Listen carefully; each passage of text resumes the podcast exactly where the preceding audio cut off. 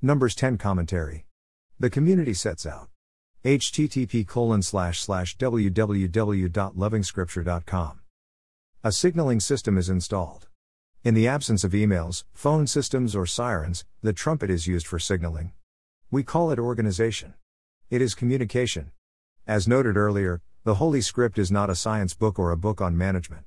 But who doesn't get blessed and amazed by these detailed management drills? Some have even gone ahead to claim that you can actually teach management from these lines. Yes, you can, and it's beautiful. The instruction to sound the trumpet during wartime and also during religious festivals seemed to give a picture that the Lord too was interested in the trumpet noise. We can still think of it as a signal sent to the Lord for help during war and also as a signal to alert the Lord of man's presence. It is a sort of, we are here message. Music and prayer today seem to fit some functions of the trumpet signaling system of this chapter as it related to wartime and festivals. Moses' request to Hobab to accompany them tells us that the Lord provided general direction and Moses filled in the details. We have the same situation today. The Lord will provide money for a computer, but you may need an expert to advise on the model. Chapter 10 sees the community on the move once again. Sinai had been home for two years and now Jacob is headed for the promised land.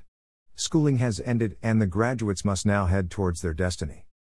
The community sets out exactly as planned. The division of Judah is leading the charge. We can look back at these many chapters of preparation and appreciate the need for every saint to invest in godly and adequate preparation before taking off to seize their destiny. The census of chapter 1 is about counting the cost. Chapter 2 was about the required military strategy for the charge. The next several chapters detailed care and maintenance of the sanctuary. The care and maintenance of the real temple of the Holy Spirit is everything. The Christian walk is perfectly mirrored by these activities here.